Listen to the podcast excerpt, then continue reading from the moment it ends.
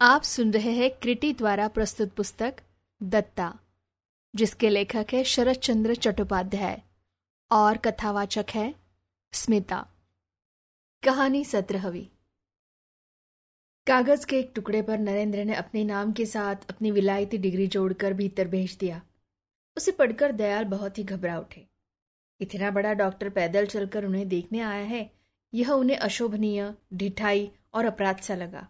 वे यह नहीं सोच सके कि जब इस डॉक्टर को ही निकालकर वे इस मकान में रह रहे हैं तो इस लज्जा के कारण किस तरह उसे अपना मुँह दिखाए। पल भर के बाद ही एक और गौर वर्ण दुबले पतले छरहरे युवक ने उनके कमरे में प्रवेश किया जो मुग्ध नेत्रों से उसे ताकते रह गए। उन्हें ऐसा लगा कि आ, मुझे चाहे जो भी रोग हो और चाहे जितना भयानक हो अब डर नहीं है। मैं बच गया। यह आश्वासन पाकर कि रोग बहुत मामूली है चिंता का कोई कारण नहीं है।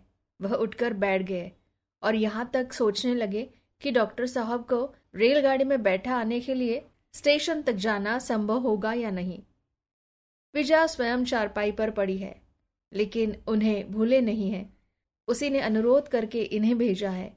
यह सुनकर कृतज्ञता और प्रसन्नता से उनकी आँखें छल छला गई। देखते देखते नए डॉक्टर और पुराने आचार्य में बातचीत का रंग जम गया। नरेंद्र के मन में आज ढेर सारी ग्लानी जमा हो गई थी, किंतु आचार्य के संतोष, सहृदयता और मन की पवित्रता से आधे से अधिक धुल गई। बातों बातों में वह समझ गया कि भले ही धर्म संबंधी पठन पाठन बहुत ही छोड़ा है, लेकिन धर्म की वस्तु को वृद्ध प्राण भरकर प्रेम करता है, और इस यथार्थ प्रेम ने ही मानव धर्म की सत्य दिशा के प्रति उसकी आँखों की दृष्टि को असाधारण रूप में स्वच्छ कर दिया है। किसी धर्म के विरुद्ध शिकायत नहीं और अगर मनुष्य शुद्ध है तो सभी धर्म उसे शुद्ध वस्तु से दे सकते हैं। यही अकपट रूप से विश्वास करते हैं। मगर उनका यह असांप्रदायिक मतवाद विलास बिहारी के कानों तक पहुँच जाता तो उनका आचार्य पद बना रहता या नहीं, इस बारे में घोर संदेह है। वृत्त की शांत, सरल और द्वेषिन बातें सुनकर नरेंद्र मुग्ध हो उठा। रास बिहारी और विलास बिहारी का भी उन्होंने बहुत गुणगान किया। वह जिसकी भी बात करते, उसी के बारे में कहते कि वैसा भला आदमी संसार में उन्होंने दूसरा देखा ही नहीं। वृत्त की मनुष्य को पहचानने की यह अद्भुत शक्ति देख नरेंद्र मन ही मन खूब हंसा। अंत में विलास के सिलसिले में ही बड़े प्रसन्न होकर बताया, अगले बैसाख में विवाह है और विजया की इच्छा है कि आचार्य पद मैं ही ग्रहण करूँ और यह विवाह ब्रह्म समाज में विवाह का यथार्थ आदर्श होगा। लेकिन यदि वृद्ध सौभाग्य और आनंद की अधिकता से स्वतः इतने अधिक विवल न हो उठे होते तो आसानी से देख पाते कि अंतिम चर्चा किस प्रकार उनके श्रोता के मुँह पर स्याही पर स्याही पोते चली जा रही है। स्नान भोजन के लिए वह नरेंद्र को किसी भी प्रकार राज़ी नहीं कर पाए। लगभग डेढ़ घंटे बाद नरेंद्र जब सच्ची श्रद्धा के साथ नमस्कार करके बाहर आ गया, तब उसे यह समझना शेष न रहा कि उसे पीड़ा कहाँ है। उसका मन उदास और बेचैन क्यों है? नदी पार होते ही बाई और बहुत दूर जमींदार के भवन के शिखर पर नज़र पड़ जाने से उसकी दोनों आँखें फिर जल उठी। मुँह फिराकर सीधे मैदान के रास्ते से रेलवे स्टेशन की ओर तेज़ी से चलने लगा। आज अचानक इतना बड़ा आघात न लगता तो शायद वह इतना जल्दी अपने मन को न पहचान पाता। स्टेशन पहुंचकर उसने देखा, जो माइक्रोस्कोप इतने दुख की जड़ है कालीपद उसे लिए खड़ा है। पास आकर बोला, डॉक्टर बाबू माँ जी ने इसे आपके पास भेजा है। नरेंद्र ने तीखी आवाज़ में पूछा, क्यों? क्यों सो कालीपत जानता नहीं था? लेकिन डॉक्टर बाबू की है और इसी को लेकर जो अनेक अप्रिय घटनाएँ हो चुकी थी, वे कालीपत से छिपी नहीं थी। इसीलिए उसने गांठ की बुद्धि खर्च करके मुस्कुराते हुए कहा, आपने वापस जो मांगा था नरेंद्र मन ही मन और अधिक क्रुद्ध हो उठा। नहीं, मैंने नहीं मांगा। मेरे पास देने के लिए रुपए नहीं है। कालीपद ने समझा, यह रूट जाने की बात है। पुराना नौकर था। रुपए पैसे के मामले में विजया के मन के भाव और आचरण के अनेक दुष्टांत देखे थे। अपने ज्ञान को और थोड़ा सा फैलाकर थोड़ी सी उपेक्षा से बोला, ओ, बड़ी भारी कीमत ना। बाजी के लिए दो चार रुपए भी कोई रुपए है। ले जाइए आप। जो रुपए का प्रबंध हो, भेज दीजिएगा। रुपए के संबंध में उसके प्रति विजया के इस विश्वास से नरेंद्र का क्रोध कुछ कम हुआ, लेकिन आवाज़ के तीखेपन को दूर नहीं कर सका। इसी से 200 के बदले में 400 देने की असमर्थता प्रकट करके बोला, नहीं नहीं, तू लौटा ले जा कालीपत मुझे ज़रूरत नहीं है। मैं 200 के बदले 400 नहीं दे सकूँगा। कालीपत ने विनय भरे स्वर में कहा, नहीं, डॉक्टर बाबू सो नहीं होगा। आप उसे ले जाइए। मैं गाड़ी में रखकर ही जाऊँगा। इस चीज़ के संबंध में उसका व्यक्तिगत एक विशेष स्वार्थ था। विलास को वह फूटी आँखों से नहीं देख सकता था। उसके प्रति द्वेष होने के कारण ही नरेंद्र के प्रति उसके मन में एक प्रकार की सहानुभूति पैदा हो गई थी। इसीलिए दरबार के द्वारा भेज देने का हुक्म होने पर भी कालीपत स्वयं याचना करके यह भारी बक्स लाद लाया था। गला साफ़ करके बोला, आप ले जाइए बाबू। माजी अच्छे होने पर चाहे तो आपसे कीमत भी नहीं लेगी। यह इशारा सुनकर नरेंद्र आग बबूला हो उठा। ठीक है, उसने बुलाया और विलास ने अपमान किया। लगता है यह भी उसी का पुरस्कार है। प्लेटफॉर्म पर और भी लोग थे। नरेंद्र ने किसी तरह अपने को संभाला और रास्ते की ओर इशारा करके बोला, चले जाओ मेरी आँखों के सामने से। और मुँह मोड़कर एक और चला गया। कालीपत काट की तरह हतबुद्धि बेचैन होकर खड़ा रह गया। आखिर बात क्या हुई? वह समझ ही नहीं पाया। लगभग पंद्रह मिनट बाद गाड़ी आने पर नरेंद्र जब उसमें बैठ गया, कालीपद ने धीरे धीरे फ़र्स्ट क्लास कंपार्टमेंट की खिड़की के पास जाकर पुकारा, डॉक्टर साहब! नरेंद्र दूसरी ओर देख रहा था। मुँह फिरते ही उसकी नज़र कालीपद के अनुभूति चेहरे पर पड़ी। नौकर से व्यर्थ ही कठोर व्यवहार करके मन ही मन पछतावा हुआ। इसलिए थोड़ा सा हंसकर बड़ी नरमी से बोला, अब क्यों आया रे? वह कागज़ का एक टुकड़ा और पेंसिल निकाल कर बोला, आप अगर अपना पता, मेरा पता लेकर क्या करेगा रे? मैं कुछ नहीं करूँगा। माजी ने कहा था। माजी के नाम से नरेंद्र आपे में नहीं रहा, ज़ोर से डांट कर बोला, दूर हो जा सामने से। माजी बदमाश कही का कालीपत चौंक कर दो कदम पीछे हट गया। दूसरे ही पल गाड़ी सीटी बजाकर चल दी।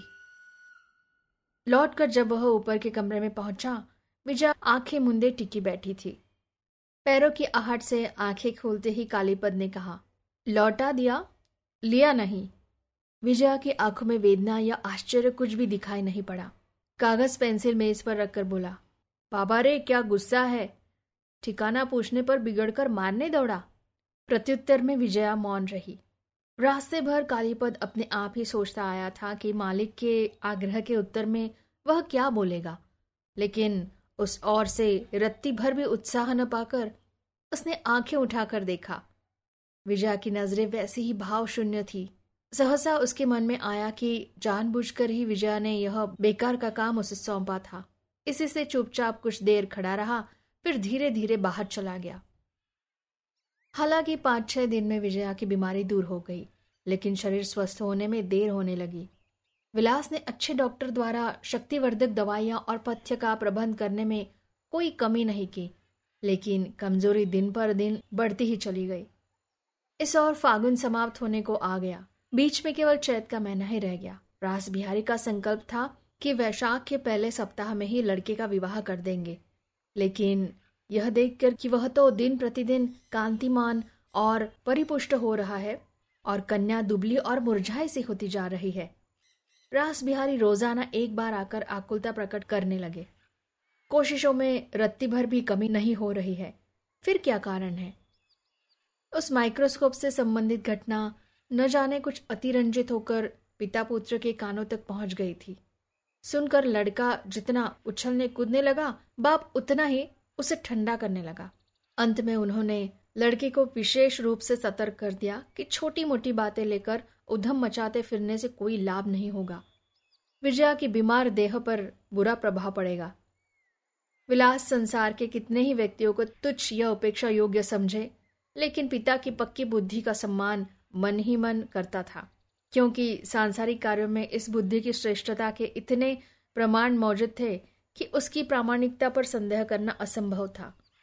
इसीलिए इस बात को लेकर उसके हृदय में भले ही कितना विष इकट्ठा हो गया था, खुलकर विरोध करने का साहस उसने नहीं किया, लेकिन उससे अधिक सहन न हो सका।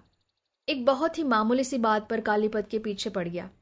पहले तो उसे मारने दौड़ा और अंत में गुमाश्ते को बुलाकर वेतन चुका देने की आज्ञा देकर उसे नौकरी से निकाल दिया। डॉक्टर ने विजया के लिए सुबह शाम थोड़ा सा घूमने फिरने का निर्देश दिया था। उस दिन सवेरे वह नदी के किनारे थोड़ा सा घूम फिर कर लौटी ही थी कि कालीपद आँसू भरे गले से बोला, माँ जी, छोटे बाबू ने जवाब दे दिया। विजया ने आश्चर्य से पूछा, क्यों? कालीपद रोकर बोला, मालिक स्वर्ग चले गए। उनसे कभी गाली नहीं खाई माँ जी, लेकिन आज कहकर वह बार बार आँखें पोछने लगा। फिर रोना बंद करके उसने जो कुछ कहा उसका सार वह है। उसने कोई अपराध नहीं किया, लेकिन छोटे बाबू उसे फुटी आँखों नहीं देख सकते। डॉक्टर बाबू के पास वह बक्स देने जाने की बात मैंने खुद उन्हें क्यों नहीं बताई? क्यों मैंने उन्हें घर बुला लाया था? आदि आदि। विजया कुर्सी पर कड़ी होकर बैठी रही। बहुत देर चुप रहने के बाद उसने पूछा, कहाँ है वह? कालीपत बोला, कचहरी में बैठे कागज़ देख रहे हैं। अच्छा ज़रूरत नहीं? अभी तो जा काम पर। विजया ने कहा और स्वयं भी चली गई। लगभग एक घंटे बाद उसने खिड़की से देखा, विलास कचहरी से निकलकर चला गया। उसने समझ लिया कि आज वह उसकी खबर लेने क्यों नहीं आया। दयाल रोग मुक्त होकर फिर नियमित रूप से अपने काम पर आने लगे थे। शाम से पहले लौटते समय किसी किसी दिन विजया उनके साथ हो लेती थी और बातें करते करते कुछ दूर तक पहुंचाकर लौट आती थी। नरेंद्र के लिए दयाल के मन में आदर कृतज्ञता पैदा हो गई थी। बीमारी की बात उठने पर वृद्ध नए चिकित्सक की मुक्त कंठ से प्रशंसा करने लगते। विजया चुपचाप सुनती रहती, लेकिन किसी प्रकार का आग्रह प्रकट न करती। इसीलिए दयाल मुँह खोलकर नहीं कह पाते थे कि उनकी बहुत इच्छा है कि उन्हें बुलाकर विजया की बीमारी के बारे में पूछा जाए। अंदर का रहस्य उन्हें बिल्कुल मालूम न था इसीलिए विजया की मौन उपेक्षा से उन्हें आंतरिक पीड़ा होती थी। हज़ार तरह के इशारों द्वारा बताना चाहते थे कि वह लड़का अवश्य है, लेकिन जो विख्यात और अनुभवी डॉक्टर तुम्हारे बेकार चिकित्सा करके समय और धन नष्ट कर रहे हैं, उनकी अपेक्षा वह कहीं अधिक बुद्धिमान है। लेकिन इस गुप्त रहस्य का आभास पाने में उन्हें अधिक दिन नहीं लगे। एक दिन सहसा वह विजया के कमरे में आकर बोले, बेटी कालीपत को अब मैं उस मकान में नहीं रख सकता। विजया को पहले ही संदेह था। फिर भी उसने पूछा, क्यों? दयाल ने कहा, जिसे तुम मकान में नहीं रख सकी, मैं उसे किस साहस से रखूँ? बताओ तो भला बेटी। विजया ने मन ही मन अत्यंत क्रोध होकर कहा, लेकिन वह भी तो मेरा ही मकान है। दयाल लज्जित होकर बोले, सो ज़रूर है। हम सभी सो तुम्हारे आश्रित है बेटी। लेकिन विजया ने पूछा, क्या उन्होंने आपको रखने से मना किया है? दयाल बाबू चुप रहे। विजया समझ गई। बोली तो फिर कालीपत को मेरे पास ही भेज दीजिए। वह हमारे बापू का नौकर है। उसे मैं निकाल नहीं सकती। दयाल ने पल भर मौन रहकर संकोच के साथ कहा, काम अच्छा नहीं होगा बेटी। उनकी अवहेलना करना तुम्हारा कर्तव्य नहीं है। विजया सोचकर बोली तो फिर आप क्या करने को कहते हैं? दयाल ने कहा, तुम्हें कुछ भी करना नहीं होगा। कालीपत स्वयं ही घर जाना चाहता है। मैं कहता हूँ, कुछ दिनों के लिए वह चला ही क्यों नहीं जाए? बहुत देर तक चुप रहने के बाद एक लंबी सांस छोड़कर विजया बोली हाँ तो फिर चला जाए, लेकिन जाने से पहले उसे एक बार यहाँ भेज दीजिएगा। लंबी सांस की आवाज़ से चकित होकर वृद्ध ने मुँह उठाते ही देखा, विजया के मुरझाए चेहरे पर गहरी घृणा भर आई थी। वह हैरान रह गया। लेकिन इस संबंध में और कुछ कहने का साहस उन्हें नहीं हुआ। इसके बाद पाँच छह दिन तक दयाल दिखाई न पड़े। विजया ने कचहरी में पता लगाया मालूम हुआ कि वह काम पर नहीं आते थे। इससे बेचैन होकर वह जब यह सोच रही थी कि आदमी भेजकर पता लगाना आवश्यक है या नहीं, उसने दरवाजे के बाहर खांसना सुना। वह बड़ी प्रसन्नता से उसी और आदर से उन्हें कमरे में लाकर बैठाया। दयाल की पत्नी हमेशा बीमार रहती है। अचानक बीमारी बढ़ जाने के कारण वह काम पर नहीं आ सके थे। उन्हें स्वयं ही खाना बनाना पड़ता था। उसकी बातों से विजया ने यह तो समझ लिया कि भाई की कोई बात नहीं है। फिर भी पूछा, अब वह कैसी है? दयाल बोले, आज अच्छी है। नरेंद्र बाबू को चिट्ठी लिखी थी। वह कल तीसरे पहर आकर दवा दे गए हैं। कैसी अद्भुत चिकित्सा है बेटी। चौबीस घंटे के अंदर अंदर बारह आने रोक चला गया है। विजया होठ दबाकर हँसी। फिर बोली, अच्छी क्यों ना होगी? आप सबका क्या साधारण विश्वास है उन पर? दयाल बोले, यह सच है, लेकिन विश्वास यूँ ही तो हो नहीं जाता बेटी। हमने परीक्षा करके देख लिया है। ऐसा लगता है कि घर में पाँव रखते ही सब ठीक हो जाएगा। अवश्य हो जाएगा। विजया फिर मुस्कुराई। दयाल ने खुद भी थोड़ा हंसकर कहा, वह केवल उसका ही इलाज नहीं कर गए है बेटी, और भी एक व्यक्ति की व्यवस्था कर गए हैं। उन्होंने एक कागज़ टेबल पर खोल कर रख दिया। यह एक प्रिस्क्रिप्शन था। ऊपर विजय का नाम लिखा था। लिखावट पर नज़र पड़ते ही वे थोड़े से अक्षर, जैसे आनंद के बाण बनकर विजया के हृदय में आ लगे। पल भर के लिए चेहरा रक्तिम हो उठा। फिर राग के समान फीका पड़ गया। वृद्ध अपनी सफलता के आनंद में ऐसे विभोर थे कि उन्होंने उस और देखा तक नहीं। बोले, तुम्हें उपेक्षा नहीं करने दूँगा बेटी। तुम्हें इस दवा की परीक्षा करके देखनी होगी। विजया ने अपने आप को संभाल कर कहा, लेकिन यह तो अंधेरे में ढीले फेंकना है, वृद्ध ने गर्वीले स्वर में कहा, यह तुम क्या कहते हो? इन्हें क्या तुमने नेटिव डॉक्टर जैसे समझ लिया है बेटी? जो फ़ीस देते ही दवा लिख देते हैं। यह तो विलायत पास करके आए हुए बहुत बड़े डॉक्टर है। रोगी को अपनी आँखों से देखे बिना वह कुछ नहीं बताते। उन्हें अपनी ज़िम्मेदारी का क्या असाधारण ज्ञान है बेटी? विजया ने बनावटी आश्चर्य से आँखें फैलाकर कहा अपनी आँखों से देखकर कैसे? किसने कहा कि वह मुझे देख गए है? केवल आपके मुँह से सुनकर ही उन्होंने यह दवा लिख दी होगी। दयाल बार बार सिर हिलाते हुए कहने लगे। नहीं नहीं, बिल्कुल नहीं। कल जब तुम अपने बगीचे की रेलिंग पकड़कर खड़ी थी, तब ठीक तुम्हारे सामने के रास्ते से ही वह पैदल चलकर गए थे और तुम्हें अच्छी तरह देख गए थे। शायद उस समय तुम्हारा चित्त इधर उधर था। विजया चौंक कर बोली, साहबो जैसी वेशभूषा थी क्या? सिर पर हैट था। दयाल हाँ हाँ करके हँसते हुए कहने लगे, कौन कह सकता है कि वह असली साहब नहीं है? कौन कह सकता था कि वह हमारे स्वजातीय बंगाली है? मैं स्वयं भी तो चौक पड़ा था, बेटी। सामने से होकर गए, आँखों के आगे से गए, उसे देखते गए। फिर भी एक बार से अधिक उनकी ओर देखा तक नहीं। बल्कि यह सोचकर कि पुलिस का कोई अंग्रेज़ अधिकारी होगा, उसने उपेक्षा से आँखें हटा ली थी। वृद्ध को इसका पता ही न चल पाया कि विजया के हृदय में कैसा तूफ़ान मचल उठा है। वह अपने आप ही कहते चले गए, चैत का महीना बाकी है। बैसाख के पहले या अधिक से अधिक, दूसरे सप्ताह में तो विवाह है। मैंने कहा, बिटिया का शरीर अच्छा नहीं हो रहा, डॉक्टर बाबू। कोई ऐसी दवा दीजिए, जिससे उनकी बात यही अधूरी रह गई। उनके अचानक रुक जाने से विजया ने मुँह उठाकर उनकी नज़रों का पीछा करते ही विलास को कमरे में आते देखा। कमरे में आते ही उसने महसूस किया कि जो आलोचना चल रही थी, उसके आ जाने से बंद हो गई है। इससे विलास की आँखें और चेहरा क्रोध से काले पड़ गए, लेकिन अपने आप को संभाल कर वह पास आकर एक कुर्सी खींचकर बैठ गया। सामने ही प्रिस्क्रिप्शन पड़ा था। उसने उठा लिया और आरंभ में अंत तक तीन चार बार पढ़कर वही रख देने के बाद बोला, नरेंद्र बाबू का प्रिस्क्रिप्शन जान पड़ता है। आया किस तरह? शायद डाक से? किसी ने उत्तर नहीं दिया। विजया मुँह फिराकर खिड़की से बाहर देखने लगी। विलास ईर्षा से जलते हुए थोड़ा सा हंसकर बोला, डॉक्टर तो बस नरेंद्र डॉक्टर है। इसी से लगता है इनसे कोई दवा पी ही नहीं जाती। शीशी की दवा शीशी में ही सड़ती रहती है और फिर फेंक दी जाती है। खैर, यह सब हुआ, लेकिन कालीकाल के इन धनवंतरी ने यह कागज़ भेजा किस प्रकार? सो तो सुनो, डाक से भेजा है इस प्रश्न का भी किसी ने उत्तर नहीं दिया। तब उसने दयाल की ओर देखकर कहा, अब तक तो आप खूब लेक्चर झाड़ रहे थे। सीढ़ियों से ही सुनाई दे रहा था। पूछता हूँ, आप कुछ जानते हैं? जब से जमींदारी सरिश्ते में विलास बिहारी के अधीन काम करना शुरू किया है, दयाल उससे मन ही मन बाघ के समान डरने लगे हैं। इसके अतिरिक्त कालीपत के मुँह से सुनने को भी कुछ बाकी नहीं रहा था। इसलिए प्रेस्क्रिप्शन हाथ में लेते ही उनका हृदय बाँस के पत्ते के समान काँप रहा था। प्रश्न सुनकर उनकी जीभ ऐसी जकड़ गई कि एक शब्द भी मुँह से नहीं निकल रहा था। विलास ने कुछ देर ठहर कर डांट कर कहा, एकदम भीगी बिल्ली बन गए, मैं पूछता हूँ, जानते हैं कुछ? नौकरी जाने का भय निर्धन व्यक्ति को कितना ओछा बना देता है, यह देखकर बड़ा दुख होता है।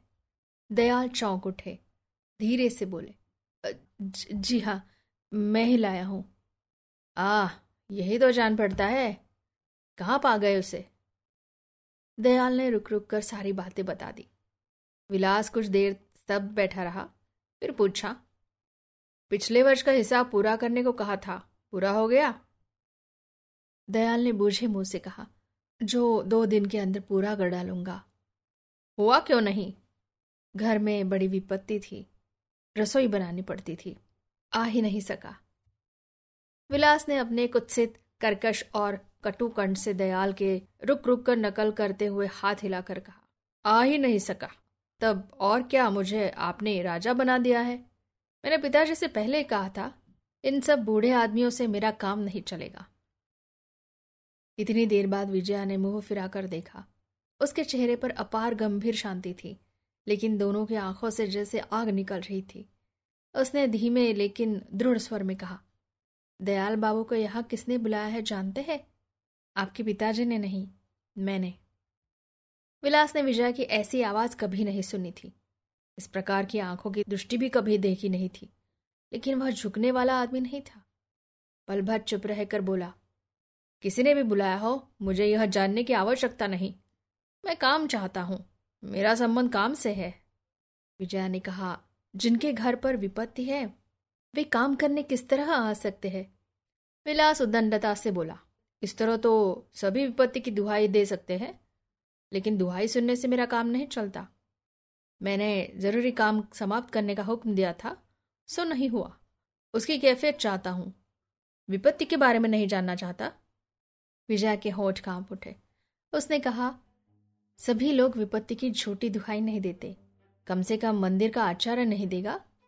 सो जाने दीजिए, लेकिन मैं आपसे ही पूछती हूँ जब आप जानते हैं कि आवश्यक काम होना ही चाहिए, तब आपने ही पूरा करके क्यों नहीं रखा? आपने क्यों चार दिन काम में गैर हाजिरी की? कौन सी विपत्ति में पड़ गए थे आप? सुनो। विलास आश्चर्य से हतबुद्धि होकर बोला, मैं खुद खाता पूरा करके रखूँ? मैंने क्यों गैर हाजिरी की? विजया ने कहा हाँ यही। हर महीने आप दो सौ रुपये वेतन लेते हैं। ये रुपए मैं आपको खाली यूँ ही नहीं देती। काम करने के लिए देती हूँ। विलास ने मशीन के पुतले की तरह बस इतना ही कहा, मैं नौकर हूँ, मैं तुम्हारा अमला हूँ। अत्याधिक क्रोध से विजया को हित अहित का ज्ञान नहीं रहा।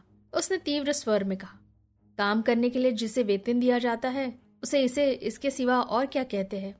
आपके अनेक उत्पाद में चुपचाप सहती आ रही हूँ, लेकिन मैंने जितना सहा है, अन्याय और उपद्रव उतना ही बढ़ता गया है। जाइए, नीचे जाइए। मालिक नौकर के संबंध के सिवा आज से आपके साथ मेरा कोई संबंध नहीं रहेगा। जिस नियम से मेरे अन्य कर्मचारी काम करते हैं, ठीक उसी नियम से आप काम कर सके तो कीजिए। नहीं तो आपको मैंने जवाब दिया। मेरी कचहरी में घुसने की कोशिश मत कीजिएगा। विलास उछल पड़ा और दाहिने हाथ की तर्जनी कंपाता हुआ चिल्ला उठा। तुम्हारा इतना दुस्साहस? विजया ने कहा, दुस्साहस मेरा नहीं है, आपका है। मेरे स्टेट में नौकरी करेंगे और मुझ पर ही अत्याचार करेंगे। मुझे तुम कहने का अधिकार किसने दिया आपको? मेरे नौकर को मेरे ही मकान में जवाब देने का, मेरे अतिथि का मेरे ही आँखों के सामने अपमान करने का साहस कहाँ से आपको हुआ? विलास क्रोध से जैसे पागल होकर अपनी चीखों से घर भर को कंपा कर बोला। अतिथि के बाप का पुण्य था जो उस दिन उसे शरीर पर मैंने हाथ नहीं लगाया और उसका हाथ नहीं तोड़ दिया। बेशर्म, बदमाश, चोर, लोफर कहीं का। कभी देख पाऊँ चीखों की आवाज़ से डरकर गोपाल कन्हैया सिंह को बुला लाया। दरवाजे पर उसका चेहरा देखते ही विजया ने लज्जित होकर अपनी आवाज़ संयत और सामान्य कर ली और कहा, आप जानते नहीं। मैं जानती हूँ कि यह आपका ही बहुत बड़ा सौभाग्य है, जो उनके शरीर पर हाथ लगाने का साहस आपने नहीं किया। वह उच्च शिक्षित बड़े डॉक्टर हैं। उस दिन उनके शरीर पर भी शायद वह एक बीमार नारी के कमरे में विवाद न करते और सहन करके चले जाते। लेकिन मेरे इस उपदेश की भूल कर भी अवहेलना मत कीजिए कि भविष्य में उनके शरीर पर हाथ लगाने का शौक अगर आपको हो तो या तो पीछे से लगाइएगा, नहीं तो फिर अपने जैसे और भी पाँच सात आदमियों को साथ लेकर सामने से लगाइएगा। लेकिन बहुत हो हल्ला हो चुका है। अब रहने दीजिए। नीचे से नौकर चाकर दरबान तक डर कर ऊपर चढ़ाए है। जाइए, नीचे जाइए। कहकर वह उत्तर की प्रतीक्षा तक किए बिना बगल के दरवाजे से दूसरे कमरे में चली गई।